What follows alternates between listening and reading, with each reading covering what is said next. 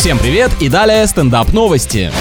Илон Маск признался, что половину своих твитов публикует сидя на унитазе. Получается, его посты можно смело называть выс... Э, выстраданными. Правда, такая практика опасна приобретением условного рефлекса. Заходишь в интернет и кишечник сразу начинает подавать сигналы. В своих соцсетях миллиардер написал, что занятие этим делом в таком виде его успокаивает.